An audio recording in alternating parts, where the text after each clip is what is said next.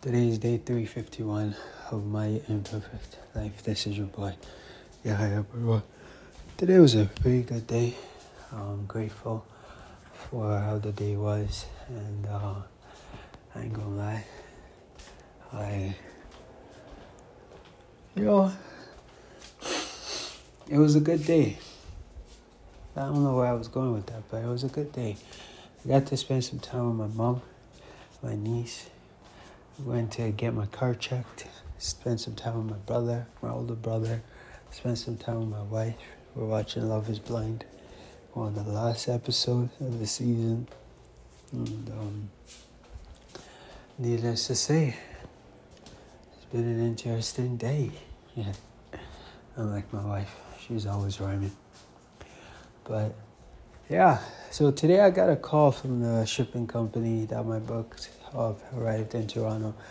But unfortunately, I was not able to receive it today because for some reason I was not given a warning call that the books were on the way today. So the guy called me right when the truck driver called me right when he was outside the storage.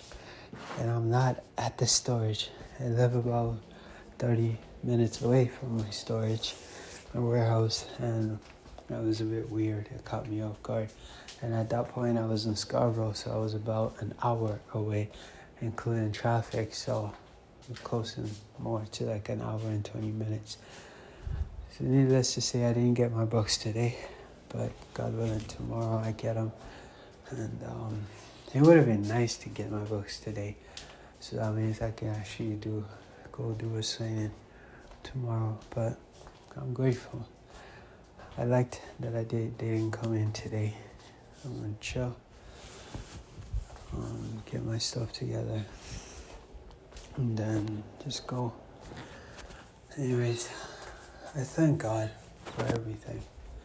Strugglesofadreamer.com is my website.